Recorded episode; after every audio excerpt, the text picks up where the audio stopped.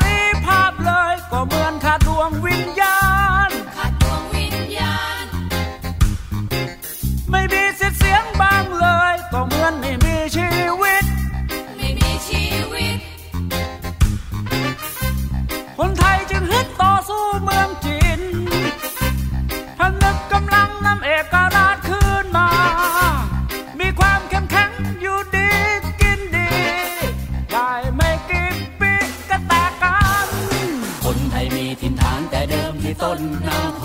งคนไทยมีถิ่นฐานแต่เดิมที่ต้นนางโขงคนไทยมีถิ่นฐานแต่เดิมที่ต้นนางโขงชะไหนจึงอบพยพมาอยู่ปลายน้ำในที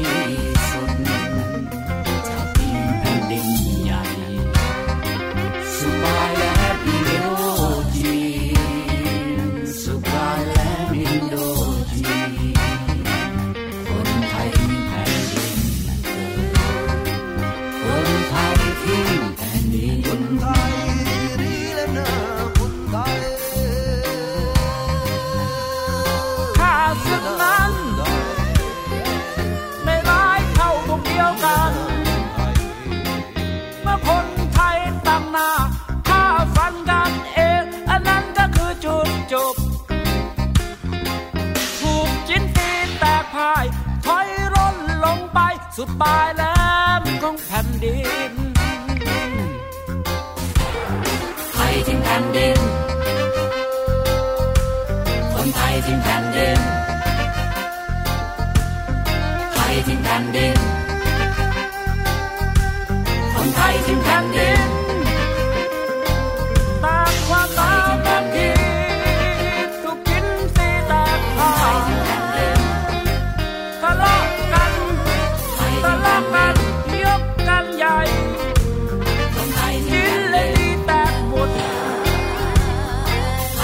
Santa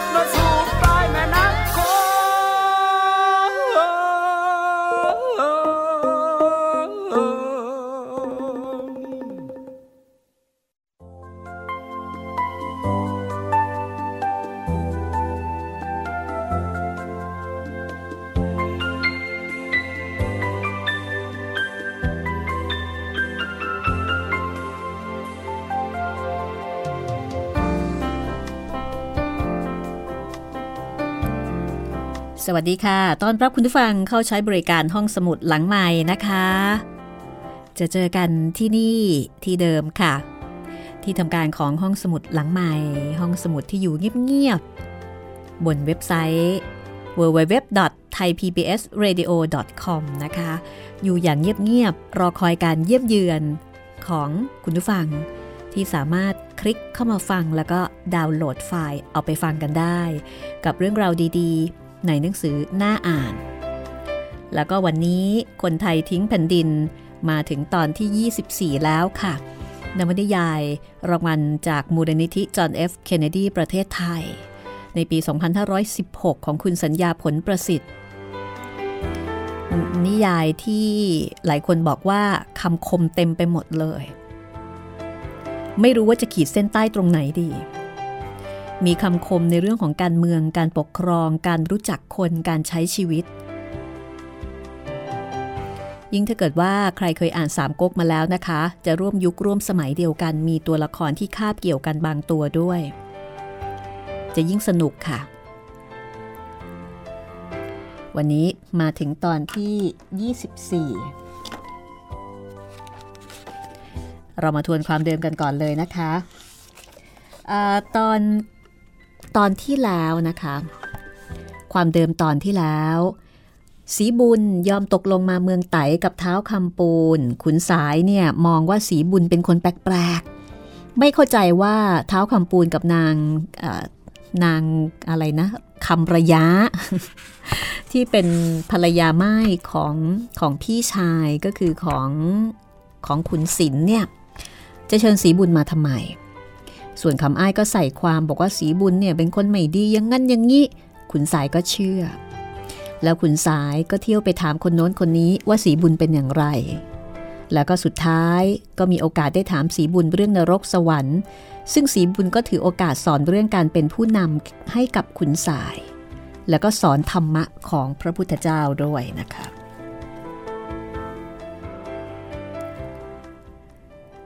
ตอนนี้ สีบุญยังสอนอยู่นะคะยังไม่จบค่ะ คือสอนยาวเลย แล้วก็คำสอนตรงนี้ก็น่าสนใจค่ะ เพราะว่าเป็นการเชื่อมโยงระหว่างทางโลกกับทางธรรม ได้อะไรเยอะทีเดียวค่ะ ลองฟังดูนะคะ กับตอนที่ 24 คนไทยทิ้งแผ่นดินค่ะ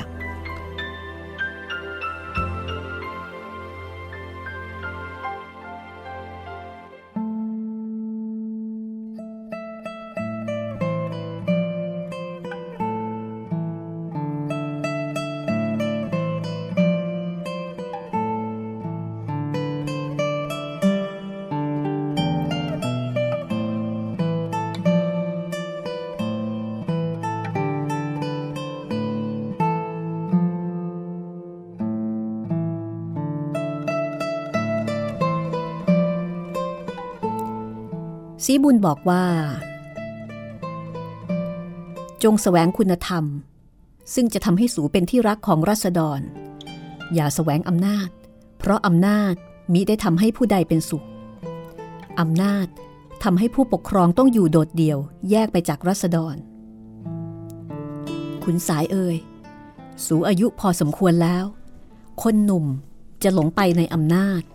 เพราะผู้มีอำนาจได้รับการยกย่อง และได้รับความยำเกรง แต่สูมีอายุพอจะรู้ได้แล้วว่า การยกย่องหรือยำเกรงต่อกันนั้น เป็นความล่อลวง ทุกคนพอจะรู้ได้ว่า การยกย่องมักเกิดขึ้น เพราะหวังในประโยชน์ และการยำเกรงมักเกิดขึ้น เพราะกลัวจะเสียประโยชน์ เมื่อเป็นดังนี้แล้วอำนาจเป็นสิ่งดีนักหรือสูคงรู้ว่าอำนาจนั้นจะสิ้นไปเมื่อใดก็ได้ เสมือนอาพรประดับตัว จะเป็นสิ่งทำให้ผู้ใดสูงขึ้นก็หาไม่ แต่น้ำใจอันเมตตาของผู้ปกครองนั้นทำให้ผู้ปกครองเป็นเทพพยดาของรัษฎรทั้งปวง กล่าวถึงอาพร เจ้าเมืองอาจจะใช้อาพรราคาสูง อาจจะอยู่ในวังโออาแต่ถ้าน้ำใจของเขาไม่สูงกว่ารัษฎรแล้ว เขาจะมีอะไรให้รัษฎรนับถือได้เล่า สูจงมีน้ำใจต่อรัษฎรเถิด จงสนใจต่ออำนาจ เพียงเท่าที่อำนาจจะช่วยให้การปกครองเรียบร้อยและเจริญขึ้นได้ แต่จงอย่าใช้อำนาจให้เกิดความเดือดร้อนแก่รัษฎร จงอย่าใช้อำนาจให้เกิดความไม่เป็นธรรมระหว่างรัษฎร แทนที่จะใช้อำนาจเป็นอาภรณ์ประดับตน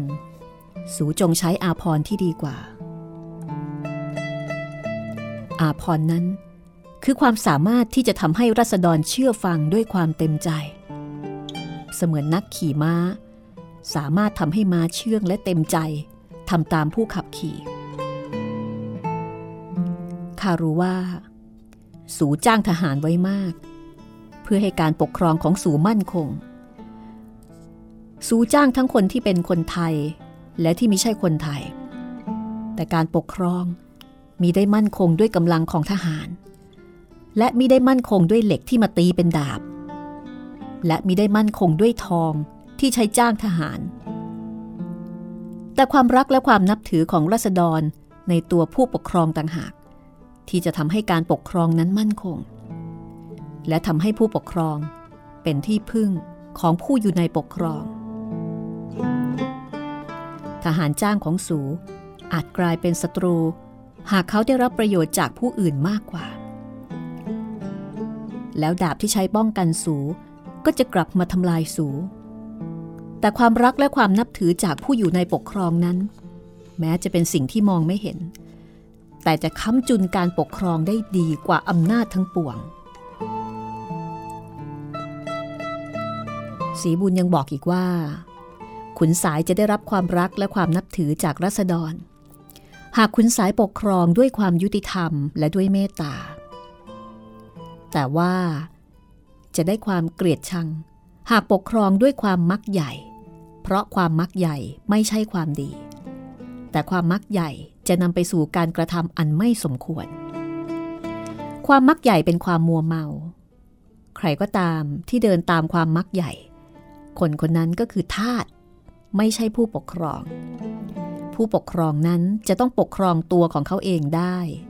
ไม่ใช่ให้ความมัวเมามาปกครองตน คือต้องปกครองตัวเองให้ได้ก่อน ความมักใหญ่อาจจะเกิดดอกเออเรียกว่าเกิดดอกผลเป็นอำนาจ แต่ดอกผลนั้นจะไม่ยั่งยืน และแถมจะเป็นพิษขึ้นในภายหลังอีกด้วย สีบุญจึงแนะนำขุนสายว่า ให้ละความมักใหญ่ซะ เพราะความมักใหญ่จะทำให้น้ำใจของผู้ปกครองกระด้าง แล้วการปกครองก็จะกระด้างตามไป ความมักใหญ่นั้นเป็นที่เกิดแห่งความอิจฉา ผู้ปกครองใดมีความมักใหญ่ ผู้นั้นจะได้รับภัยทั้งจากตนเองและผู้อื่น สูจงละความมักใหญ่เสีย จงปกครองด้วยความเมตตาและความยุติธรรม ไม่มีความดีอย่างอื่นอีกแล้ว ที่จะสูงไปกว่านี้ สูอาจจะเป็นนักรบที่เก่งกล้าและมีกำลัง แต่คนจะกลัวและเกลียดความเก่งกล้าของสู สูอาจจะเป็นผู้มีปัญญาล้ำเลิศ แต่คนจะไม่ไว้ใจในปัญญาของสู ส่วนความเมตตาและความยุติธรรมนั้นทำให้คนรักทำให้คนเข้ามาหา และทำให้คนไว้ใจ ขุนสาย ไม่ยากเลยที่เราจะมีความเมตตาและความยุติธรรม เพียงแต่เราประสงค์เท่านั้น คุณธรรมทั้งสองนี้ก็จะเกิดแก่เรา เป็นคุณธรรมที่ไม่ต้องอาศัยความเฉียบแหลมของความคิด เป็นคุณธรรมที่ทั้งหญิงและชายมีได้เท่าเทียมกัน คุณสายเอ่ยผู้ใดไม่กล้าหาญเราอาจจะอภัยเขาได้ เพราะจิตใจเขาไม่แข็งแรง ผู้ใดโง่ เราจะต้องอภัยให้แก่เขา เพราะเนื้อธาตุของเขาเป็นเช่นนั้น แต่ผู้ใดไม่มีความเมตตาและความยุติธรรม ผู้นั้นจะแก้ตัวได้อย่างไร เพราะว่าเพียงแต่เขาปรารถนาเท่านั้น ความเมตตาและความยุติธรรมก็จะมีขึ้นในตัวของเขา และถ้าผู้ปกครองบ้านเมือง ขาดความเมตตาและความยุติธรรมเสียแล้ว ความโหดร้ายและความไม่เป็นธรรม ก็จะเข้าปกครองบ้านเมืองนั้น ความเดือดร้อนและความทุกข์ก็จะเกิดแก่พลเมือง แล้วผู้ปกครองจะแก้ตัวได้อย่างไร เพราะว่าไม่เป็นการยากที่ผู้ปกครอง จะสร้างความเมตตาและความยุติธรรม ขุนสายจงบอกข้าเถิดว่า สิ่งที่ข้ากล่าวนี่ผิดหรือถูก สูจงบอกเถิดว่าข้าเอาความจริงของโลกมากล่าว หรือนักบวชเป็นผู้ล่อลวง จงบอกข้าเถิดว่าข้าเป็นมิตร หรือเป็นศัตรูข้ามาเพื่อประโยชน์ของสูหรือของข้าหรือข้ามาเพื่อทำลาย สีบุญก็ตั้งคำถาม ซึ่งทำให้ขุนสายถึงกับนิ่ง แล้วก็ลุกออกไปในที่สุด ในคืนนั้นเองคำอ้ายก็มาหาขุนสาย มีบ่าวถือของห่อใหญ่ตามมา ขุนสายก็ถามว่าไปได้สิ่งใดมาคำอ้ายบอกว่าข้ากับอุยกิมขุนนางจินติดต่อกันอยู่เสมอ ข้าให้อุยกิมส่งของห่อนี้มาให้ เป็นพรมสีแดง เช่นที่กษัตริย์จินใช้ปูในวัง และในที่ที่กษัตริย์จินจะไปทำพิธี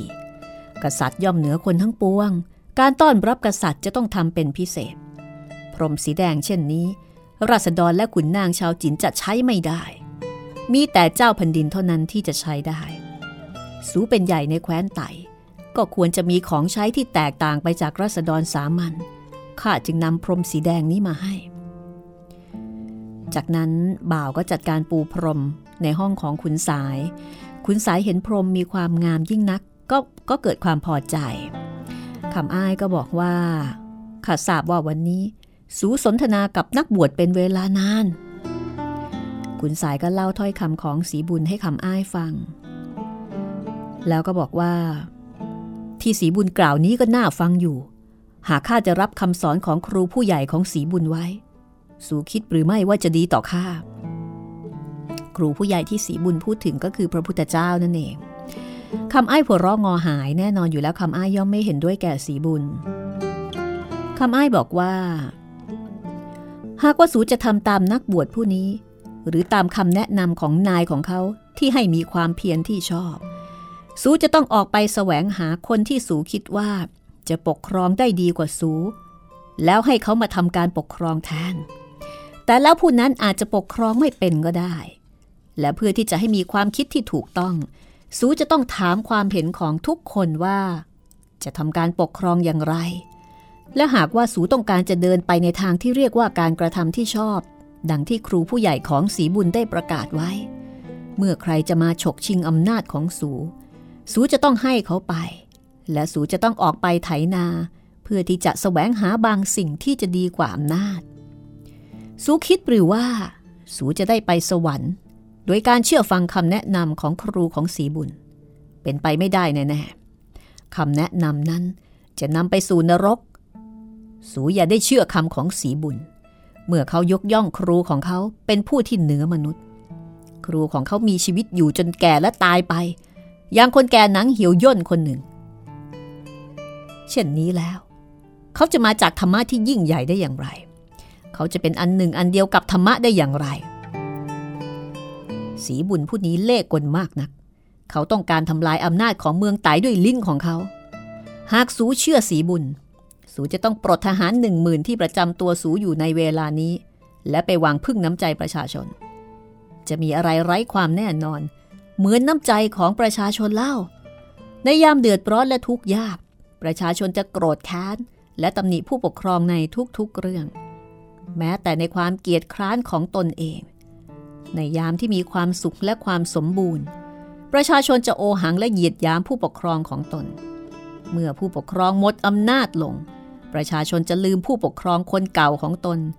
จะทอดทิ้งผู้ปกครองนั้นเหมือนเกวียนเก่าที่ผุพังแล้ว นี่คือน้ำใจของประชาชนที่สีบุญแนะให้สูหวังพึ่ง และหากสูจะใช้ความเมตตาแก่ประชาชนเป็นที่ตั้งในการปกครอง สูก็จะต้องเดินตามประชาชน แทนที่จะให้ประชาชนเดินตามผู้ปกครอง อะไรจะผิดธรรมดายิ่งกว่านี้ไม่มีอีกแล้ว หากคนขี่ม้าต้องตามใจม้า ทั้งม้าทั้งคนจะพบความเดือดร้อนไม่มีที่สิ้นสุด หากหัวงูจะต้องตามหางู งูนั้นจะพบความพินาศในไม่ช้า สูจงคิดดูดี ๆ เถิด สีบุญแนะให้สูละจากอำนาจ แต่เรารู้มาตั้งแต่โบราณแล้ว ว่าเจ้าสวรรค์ก็ดี เทพพยดาผู้ครองโลกก็ดี หรือเทพพยดาผู้ครองนรกก็ดี ในมือถืออาวุธทั้งสิ้น บางองค์ถือสายฟ้า บางองค์ถือกงจักร บางองค์ถือหอก ไม่มีเทพยดาองค์ใดถือความเมตตาอยู่ในมือขวา และความยุติธรรมอยู่ในมือซ้าย เมื่อเบื้องบนยังปกครองด้วยอำนาจ เบื้องล่างบนพื้นโลกนี้ ผู้ปกครองจะใช้อะไรเล่า ถ้าไม่ใช่อำนาจเช่นเดียวกัน ผู้ปกครองต้องเฉียบขาด และก็ต้องไม่เกรงที่จะถูกกล่าวหาว่าโหดร้าย ผู้ปกครองเช่นนี้เท่านั้นที่รัษฎรจะนิยม เกรงกลัว แล้วก็เชื่อฟัง ใจของผู้ปกครอง จะต้องไม่เหมือนกับใจของรัษฎร เขาจะต้องรู้ว่าเขาเป็นเทพพยดาในหมู่รัษฎร สูก็ต้องเป็นเช่นนั้น อย่าให้ความเมตตาที่สีบุญพร่ำสอน มาขัดขวางการปกครองของสูคำแนะนำต่างๆนั้น อาจจะใช้ได้สำหรับให้รัษฎรยึดถือ แต่ผู้ที่เป็นผู้ปกครอง เขาแยกตัวออกมาจากรัษฎรแล้ว ในตำแหน่งผู้ปกครอง เขาจะเอาความคิดอย่างรัษฎรมานำทางไม่ได้ ผู้ปกครองอาจจะต้องฆ่าบุตรฆ่าภรรยา หรือฆ่าพ่อแม่ของตนโดยไม่ทุกข์ใจ เพราะเหตุว่าในการปกครองบ้านเมือง เขามิใช่บิดา มิใช่สามี และมิใช่บุตรของผู้ใด แต่เขาเป็นผู้ปกครอง ที่ต้องรักษาอำนาจการปกครองเอาไว้ มิให้มีผู้ใดมาทำลายเสียได้ ดังนั้นเมื่อญาติของเขาก็ดี เพื่อนของเขาก็ดี มุ่งร้ายหรือขัดขวางการปกครองของเขา เขาจะต้องใช้อำนาจเด็ดขาดมีใช่ใช้ความเมตตาที่นำมาแต่ความดูหมิ่นและความทุกข์ในภายหลัง อำนาจเท่านั้นขุนสาย อำนาจเท่านั้นที่ให้ความสุขแท้จริง แต่สีบุญกำลังแนะนำให้สูหาความสุขจากความฝัน แต่อำนาจแท้จริง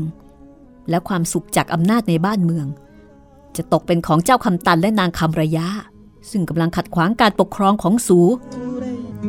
สูจงระวังสีบุญให้มากเพราะเป็นพี่ชายของกุมภาวาเจ้าเมืองลือ กุมภาวาไม่พอใจ ที่เราไม่นำทหารไปให้เขาใช้ในการสู้รบกับจิน และเขาก็คงคิดอยู่เสมอที่จะยึดแคว้นไตไว้ในอำนาจ เพราะเราไม่ยอมให้เขาเป็นใหญ่ในหมู่แคว้นไทย หากสูอ่อนแอไปตามคำของสีบุญ กุมภาวาจะเข้ายึดแคว้นไตได้โดยง่าย ดังนี้ สูจะเห็นได้ว่าคำพูดของสีบุญแฝงความล่อลวงไว้ให้สูตายใจ แล้วในที่สุด ภัยก็จะมาถึงสู ระวังให้ดีเถิด ขุนสายได้ฟังเช่นนั้น ก็เบิกตากว้างแล้วก็บอกว่าคำอ้ายทำให้เขาตาสว่างขึ้น และตอนนี้ เขารู้แล้วว่าควรจะจัดการกับสีบุญอย่างไรแม่กำลังจะดีทีเดียวกำลังจะเคลิ้มกับคำพูดคำแนะนำของสีบุญ แต่มาเจอคำอ้ายกรอกหูเขาอีกตบกลับเข้ามาที่เดิม คุณสายซึ่งเอ็นเอียงมาทางคำอ้ายและทางความไม่ดีอยู่แล้ว จะตัดสินใจที่จะจัดการกับสีบุญอย่างไรนะคะ ติดตามได้ช่วงหน้าหลังเพลงค่ะ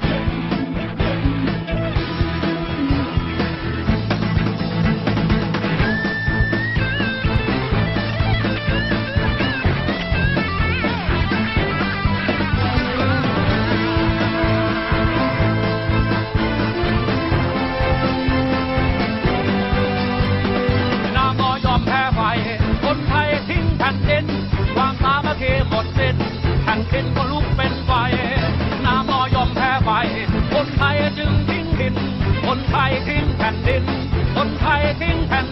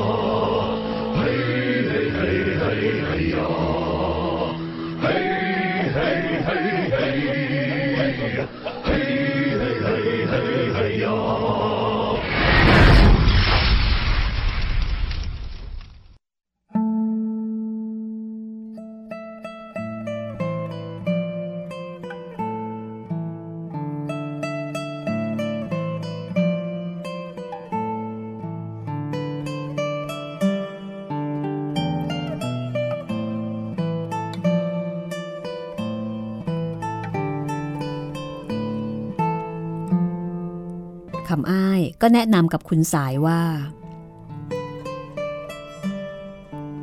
ถ้าจะฆ่าซะ ชาวเมืองก็จะว่าเราได้ เพราะชาวเมืองไม่ได้คิดว่าสีบุญเป็นไผ่แก่แคว้นไต่ แต่ถ้าปล่อยให้สีบุญพำนักอยู่ในวังนานไปอีก สีบุญก็จะยุยงคนทั้งปวงให้เกลียดชังเรา และให้พากันไปนับถือเท้าคำปูนกับนางคำระยะและเจ้าคำตัน สูจงให้สีบุญออกไปเสียจากแคว้นไต่เสียโดยเร็วเถิด คำอ้าย แต่ข้าจะอ้างเหตุอย่างไรในการขับนักบวชผู้นั้นไป จงอ้างว่าคำสอนของนักบวชไม่เป็นไปเพื่อประโยชน์ของแคว้นไต ความจริงมีอยู่ดังนี้ จึงไม่ยากที่เราจะหาข้ออ้างสำหรับขับไล่สีบุญ ขุนสายเห็นด้วยค่ะ วันรุ่งขึ้น ขุนสายก็ไปที่สีบุญ เห็นนางคำระยะกับสีบุญกำลังสนทนากัน โดยมีเจ้าคำตันลูกของขุนศิลนั่งฟังอยู่ด้วย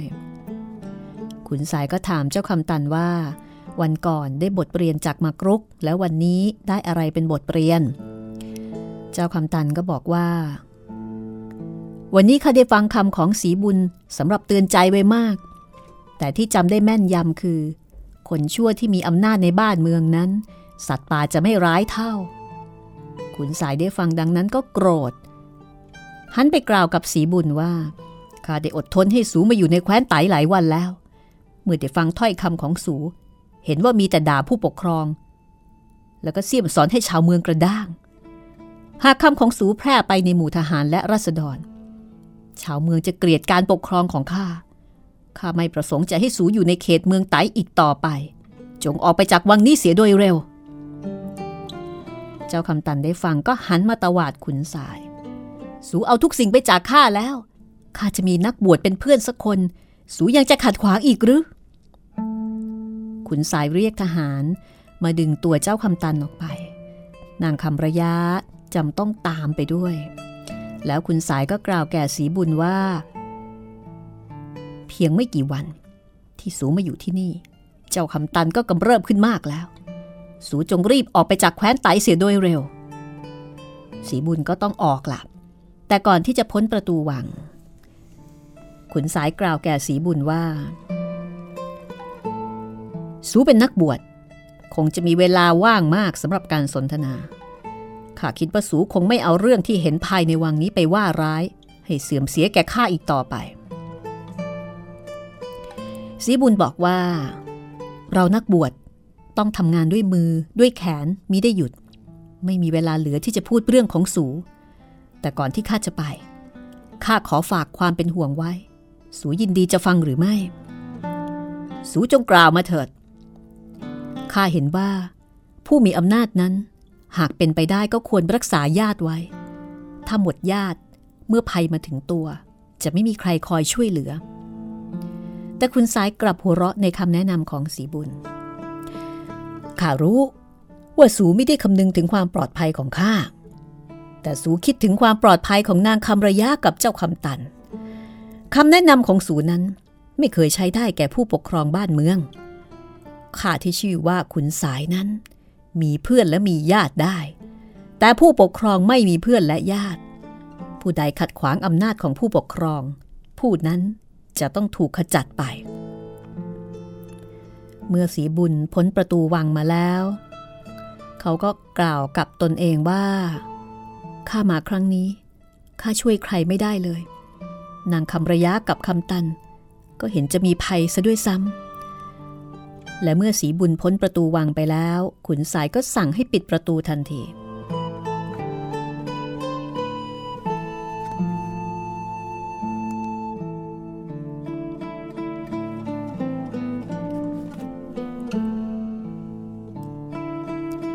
ในคืนวันที่สีบุญออกไปจากวังนั่นเอง ขุนสายก็จัดให้มีการเลี้ยงสุราขึ้น ตัวขุนสายเองดื่มสุรามาก บ่าวคนหนึ่งเดินมาข้างหลัง ล้มลงไปทำให้ขุนสายตกใจ ขุนสายฉวยดาบหันไปฟัน บ่าวคนนั้นร้องออกมาได้คำเดียวก็ขาดใจตาย ขุนสายให้คนไปตามคำอ้ายมา แล้วก็บอกว่า คำอ้าย ข้าเสียใจที่บ่าวสนิทของข้าคนนี้ตาย เพราะเหตุใดจึงเกิดเหตุเช่นนี้ นักบวชก็ไปเสียแล้ว มิฉะนั้นข้าจะให้เขาชี้แจง แต่สูมีปัญญาจงชี้แจงให้ข้าฟัง วันที่ข้าเมาสุรา และหันไปฟันบ่าวผู้นี้ตายอะไรเป็นเหตุ สุราที่ข้าดื่ม หรือว่าแขนของข้าดาบของข้าหรือว่าตัวพนักงานนั่นเองที่ทำให้เกิดความตาย แล้วขุนสายกับคำอ้ายก็นั่งเสพสุรา ถกเถียงกันถึงเรื่องที่ทำให้บ่าวนั้นตาย ส่วนร่างของบ่าวผู้ตาย ยังคงเหยียดอยู่เบื้องหน้านั่นเอง บรรดาคนอื่นๆในที่นั้นก็หวาดกลัวขุนสายยิ่งขึ้น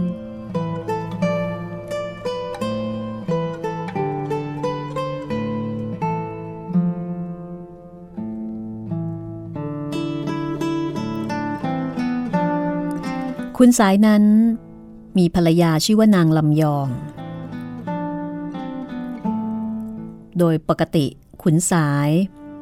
ไม่ค่อยจะเอาใจใส่นางลำยองเท่าไหร่ทำให้นางลำยองทั้งกลุ้มใจในความชั่วของสามี และทั้งเสียใจที่ตัวเองถูกทอดทิ้ง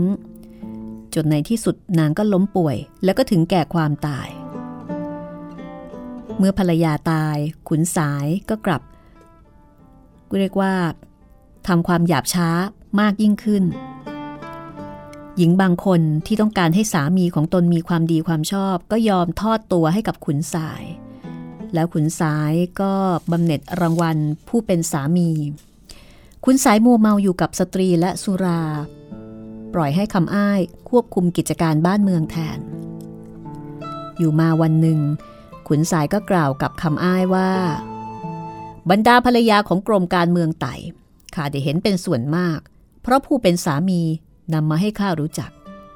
แต่กำพลนั้นไม่เคยนำภรรยามาหาข้าเลยข้าได้ยินว่า ภรรยาของกำพลนอกจากจะดีในการบ้านการเรือนแล้ว ยังมีความงามเป็นเอก เป็นความจริงดังนี้หรือ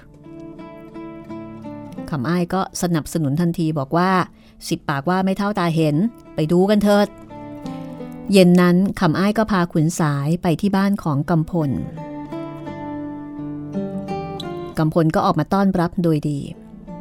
แต่กำพลเนี่ยรู้ว่าขุนสายมักพอใจในภรรยาของผู้อื่น ก็ไม่ได้บอกให้นางบุญอาบออกมา ขุนสายก็สนทนาอยู่กับกำพลจนถึงเย็น บ่าวยกอาหารมาเลี้ยง หลังจากกินแล้วขุนสายก็ถามกำพลบอกว่าใครเป็นผู้ปรุงอาหารกำพลก็บอกภรรยาเป็นคนปรุง คุณสายก็บอกว่าอาหารอร่อยมาก ไม่เคยกินอาหารที่อร่อยอย่างนี้มาก่อนเลย ขอชมว่านางมีฝีมือเป็นเลิศ แล้วก็ขอให้ภรรยาของกำพลเนี่ยออกมาให้ตนรู้จักสักหน่อยเถิด ก็เชื่อมโยงไปจนได้กำพลก็จำใจไปบอกนางบุญอาบให้ออกมาพบขุนสาย คุณสายเมื่อเห็นนางมีความงาม สมดังคำร่ำลือก็พอใจ แล้วก็จ้องมองนางไม่ขาด นางบุญอาเห็นอาการของขุนสายเช่นนั้น ก็รีบขอตัวลาไป ขุนสายเมื่อกลับมาแล้ว ก็คิดอยู่เสมอว่าทำยังไงนะที่จะให้ได้นางบุญอาบมาหลับนอนด้วย ขุนสายจัดงานเลี้ยงขึ้นในวังบ่อยๆ โดยเชิญกำพลกับนางบุญอาบไปร่วมด้วย แต่ทุกครั้งที่ขุนสายเชิญกำพลจะไปแต่เพียงผู้เดียวไม่ได้นำภรรยาไป ขุนสายเห็นอุบายของตนไม่สำเร็จก็ปรึกษากับคำอ้ายว่าเอาไงดี ฉุดเลยดีไหมคำอ้ายก็นิ่งอยู่ครู่หนึ่งแล้วก็บอกว่า เอาอย่างนี้กำพลชอบเล่นหมากรุก เชิญกำพลเข้ามาเล่นหมากรุกในวัง แล้วนางบุญอาบก็จะเป็นของขุนสายโดยง่ายคำอ้ายก็แจ้งอุบายให้ขุนสายทราบ ตั้งแต่นั้นเป็นต้นมา ขุนสายก็เชิญกำพลเข้าไปเล่นหมากรุกพนันในวังเสมอ คือไม่ใช่หมากรุกธรรมดา แต่เป็นหมากรุกพนันกำพลชนะขุนสายบ่อย และเมื่อกลับมาบ้านก็แจ้งให้นางบุญอาบทราบ นางบุญอาบก็กล่าวแก่สามีว่า ทุกครั้งที่สู่เข้าไปในวังข้าเป็นห่วงเสมอ เพราะขุนสายเป็นคนโหดร้ายและเจ้าเล่ห์ขอให้สูเลิกไปในวังเสียเถิดกำพลก็บอกว่า ไม่เห็นมีอะไร ตอนนี้ขุนสายก็เป็นมิตรกับเขาดีอยู่ และเมื่อขุนสายสนใจหมากรุก ขุนสายก็น่าที่จะทุเลาในการทำอะไรไม่ดี คิดแบบคนมองโลกในแง่ดี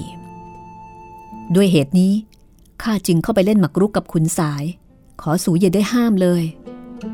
นางบุญอาบก็ไม่รู้จะว่ายังไง แล้วก็ไม่ได้ทักท้วงอีก แต่หนักใจอยู่ เกรงว่าภัย จะเกิดแก่สามีวันใดวันหนึ่ง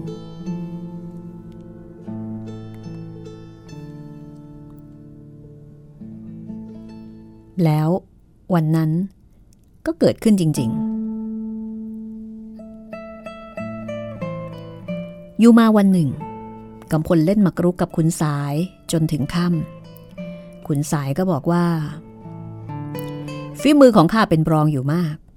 เออ คืนนี้ข้าไม่ค่อยสบาย สูจงเล่นกับคำอ้ายเถิด แล้วกำพลก็เล่นกับคำอ้าย แล้วก็แพ้คำอ้าย แพ้อยู่เรื่อย จนในที่สุด เงินทองที่เตรียมเอามาพนันเนี่ยก็หมดไปคำอ้ายก็บอกว่าข้ามีแหวนอยู่วงหนึ่งสูก็มีอยู่วงหนึ่งกระดานนี้เราพนันเอาแหวนกันเถิด ทั้งคู่ก็ถอดแหวนออกเป็นเดิมพัน ในที่สุดกำพลแพ้ คำอ้ายเอาแหวนนั้นมาเก็บไว้ แล้วก็ลอบมอบให้บ่าวคนหนึ่งคำอ้ายกล่าวแก่กำพลว่า สูหมดสินพนันแล้ว จงยืมของข้าไปก่อน แล้วทั้งสองคนก็เล่นพนันต่อไป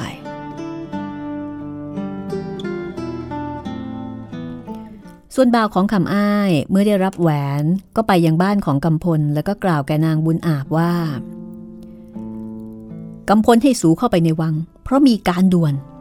แล้วบ่าวนั้นก็ยื่นแหวนให้เป็นหลักฐาน นางบุญอาบจำได้ว่าเป็นแหวนของสามีก็รีบเข้าไปในวัง บ่าวนั้นนำนางไปยังท้ายวัง ซึ่งอยู่ห่างจากบริเวณที่กำพลเล่นหมากรุก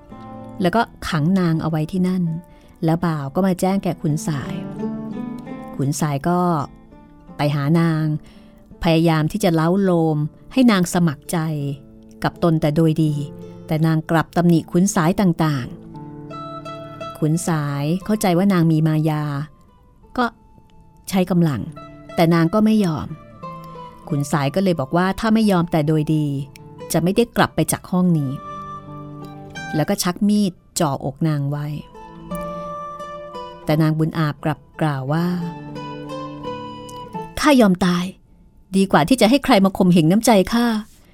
สู่คิดว่าหญิงในเมืองไตนี้ หมดความรักสามีเสียทุกคนแล้วหรือขุนสายก็บอกว่าสูจะไม่ตาย แต่กำพลจะต้องตาย ข้าจะให้ฆ่ากำพลเสียในคืนนี้ แล้วประกาศทั่วไปว่ากำพลลอบเข้ามาทำชู้กับผู้หญิงในวัง สูจะปล่อยให้กำพลตายหรือไง ข้ารักสูอยู่ จึงได้กระทำดังนี้ ข้าไม่ประสงค์จะให้สูมีภัย นางบุญอาบได้ฟังก็ ไม่อยากให้สามีตายก็จนใจแล้วก็ร้องไห้ เมื่อขุนสายได้นางเป็นที่พอใจแล้ว ก็บอกกับนางว่าให้ปกปิดเรื่องนี้ไว้ แล้วตนจะชุบเลี้ยงกำพลให้ได้ดีต่อไป แต่เมื่อไหร่ที่นางบุญอาบนำเรื่องนี้ไปเปิดเผยกำพลก็จะกลายเป็นศัตรูของขุนสายทันที และในแคว้นไตนี้ขุนสายมีอำนาจมากที่สุดศัตรูของขุนสายจะอยู่ได้ไม่นานนักก็คือ ใครเป็นศัตรูกับขุนสายนี่ก็ลำบากละ่ะ นางบุญอาบได้ฟังเช่นนั้น ก็ไม่รู้จะทำยังไง ขุนสายก็ให้บ่าวพานางกลับบ้านกำพลเล่นหมากรุกอยู่จนใกล้สว่าง เมื่อกลับไปถึงบ้านเห็นนางบุญอาบร้องไห้กำพลก็ปลอบนางบอกว่า บุญอาบเอ๋ยต่อไปนี้ข้าจะไม่ทิ้งสู่ไว้ในเวลาค่ำคืนอีกแล้วข้าจะไม่เข้าไปในวังเวลาค่ำคืนอีก นางบุญอามก็บอกว่า นางไม่ได้เสียใจที่ถูกทอดทิ้ง จากนั้นนางก็เล่าความทั้งหมดให้สามีฟัง แล้วก็ส่งแหวนให้ดู แหวนของกำพลที่ขุนสายใช้ทำอุบายกำพลได้ฟังเช่นนั้นก็โกรธมากข้าจะไปฆ่าสัตว์ร้ายตัวนี้ให้ได้ แต่นางบุญอาบเข้ากอดสามีไว้ แล้วก็บอกว่า กำพล ข้าไม่ได้ยอมตายเสียที่ในวังของขุนสาย ก็เพราะข้าต้องการจะกลับมาบอกให้สูออกไปจากเมืองไต่จากนี้ไป ในเมืองนี้ภัยจะตามตัวสูตลอดไป แต่บัดนี้สูจะวิ่งไปหาภัยนั้นเสียเอง ขุนสายมีทหารจ้างไว้รอบตัว สูจะตายเสียก่อนที่จะไปถึงตัวขุนสาย จงหนีไปเสียเถิด ข้าจะขออยู่รับกรรมคนเดียวที่นี่ กำพลกอดภรรยาของเขาไว้แล้วก็บอกว่าข้าจะไม่ยอมทิ้งสูไว้ ความทุกข์ที่ขุนสายทำต่อสูครั้งนี้เป็นของข้าด้วยข้าจะไม่ออกไปจากเมือง แต่ข้าจะอยู่แก้แค้นให้ได้ หากว่าสูจะซ่อนตัวอยู่ในเมืองนี้ คนของขุนสายก็จะค้นพบสูจนได้ และหากสูจะไปมาอย่างคนอื่นๆ ขุนสายก็จะสงสัย แล้ววันหนึ่งสูก็จะถูกสังหารโดยไม่รู้ตัว นางบุญอาบก้มหน้า อ้อนวอนให้สามีออกไปเสียจากเมือง แต่กำพลก็ยืนยัน ในการที่จะไม่ทิ้งภรรยา ข้าจะไม่ทิ้งสู แต่ข้าจะหาวิธีอยู่ในเมืองต่อไป เพื่อฆ่าขุนสาย ขอสูอย่าได้ท้อใจ เราจะต้องล้างความอัปยศครั้งนี้ให้ได้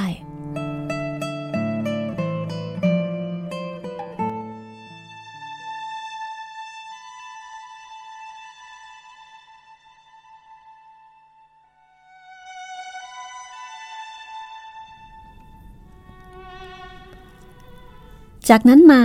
กำพลก็แกล้งทำเป็นป่วย แล้วในไม่ช้าก็ทำเป็นเสียจริต นางบุญอาบ บอกทุกคนที่มาเยี่ยมว่าสามีเสียจริต เพราะความไข้ก็คือพูดง่าย ๆ บ้า เพราะว่าไม่สบาย บางครั้งกำพลก็จะยืนกล่าวบทกรอนในหมู่ผู้คน บางครั้งก็จะแบกแอกเดินไปตามท้องถนน เมื่อใครเห็นแล้วหัวร่อ กำพลก็จะบอกว่าทุกคนอยู่ใต้แอกทั้งสิ้น แล้วจะมาหัวรอกเขาด้วยเหตุใด ขุนสายเมื่อกระทำแก่นางบุญอาบแล้วก็เกรงว่าความจะรู้ถึงกำพล ก็สั่งให้คนไปสอดแนม คนสอดแนมก็มาบอกว่ากำพลบ้าไปแล้ว คือป่วยแล้วก็บ้า ขุนสายก็คลายความหวาดระแวงลงส่วนกำพลนั้นเวลามีเพื่อนมาเยี่ยม เขาก็จะกล่าวกรอนที่เขาแต่งขึ้นเอง บางบทก็กล่าวถึงความสุขของบรรพชนและความทุกข์ของคนปัจจุบัน บางบทก็จะอ้างว่าเจ้าให้เขาบอกแก่ชาวไตให้ไปอยู่ตามดอยตามถ้ำเหมือนคนโบราณ เพราะที่นั่นแผ่นดินไม่ชั่วเหมือนในเมือง สหายบางคนกำพลก็บอกให้ช่วยต่อกรอน ด้วยวิธีนี้กำพลได้คนเป็นพวกหลายคน เพื่อกำจัดขุนสายกับพวก แต่มีสหายของกำพลผู้หนึ่ง ชื่อว่าพันษาเป็นหมอรักษาไข้ เมื่อพันษาได้ข่าวว่ากำพลคลุ้มคลั่งก็ไปเยี่ยม เมื่อเห็นอาการกำพล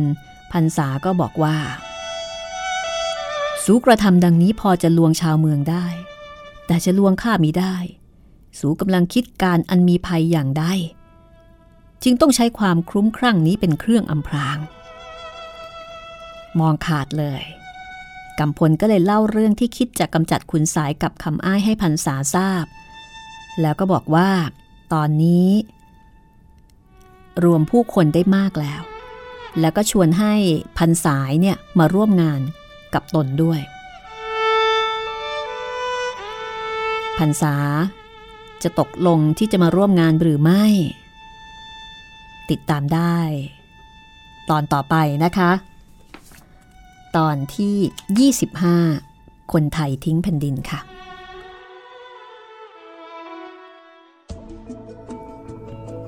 ผลงานของสัญญาผลประสิทธิ์นวนิยาย รางวัลมูลนิธิจอห์นเอฟเคนเนดี รางวัลวรรณกรรมแต่งดีปี 2516 ขอบคุณเพลงประกอบนะคะ จากภาพยนตร์เรื่องคนไทยทิ้งแผ่นดินของกันตนา ขอบคุณเพลงบรรเลงตอนเล่าเรื่องโดย คุณฮัคกี้ไอเคิลมานน์จากอัลบั้ม Silk and Bamboo ค่ะ แล้วพบกันใหม่ตอนหน้านะคะว่าพันษาจะยอมร่วมมือกับกำพลหรือไม่ และแผนของกำพลในครั้งนี้ที่จะคิดฆ่าขุนสายจะสำเร็จหรือไม่ ติดตามได้ค่ะ คนไทยทิ้งแผ่นดินตอนที่ 25กำลังระทึกใจเลยทีเดียว สวัสดีค่ะ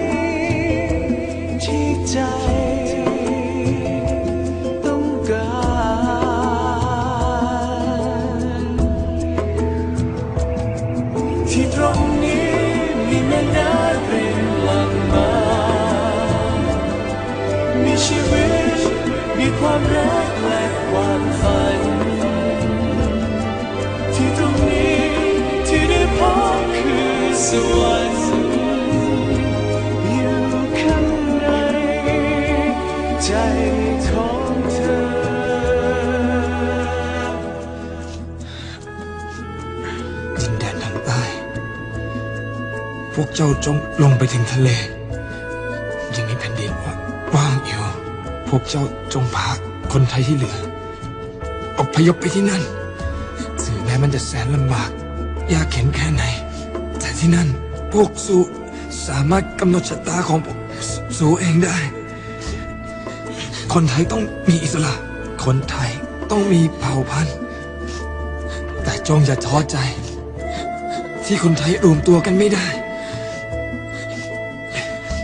ข้าอยู่ที่นี่ อยู่เป็นเสื้อเมือง ให้คนรุ่นต่อรุ่นรู้ว่า เราเคยปกครองที่นี่ เพราะขาดความสามัคคีจน จนต้องทิ้งแผ่นดินหนี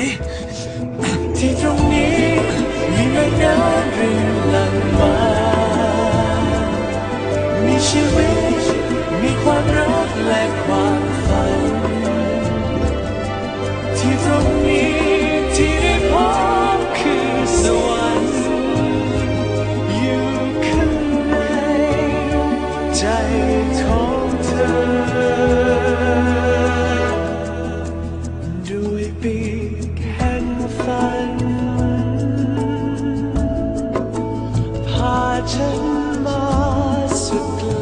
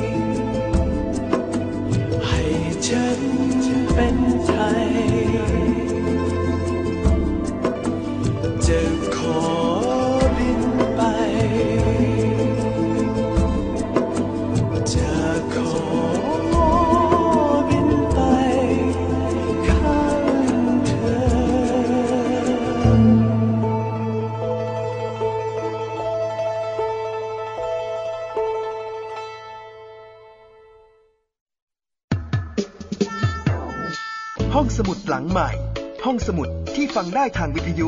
กับรัศมีมณีนิน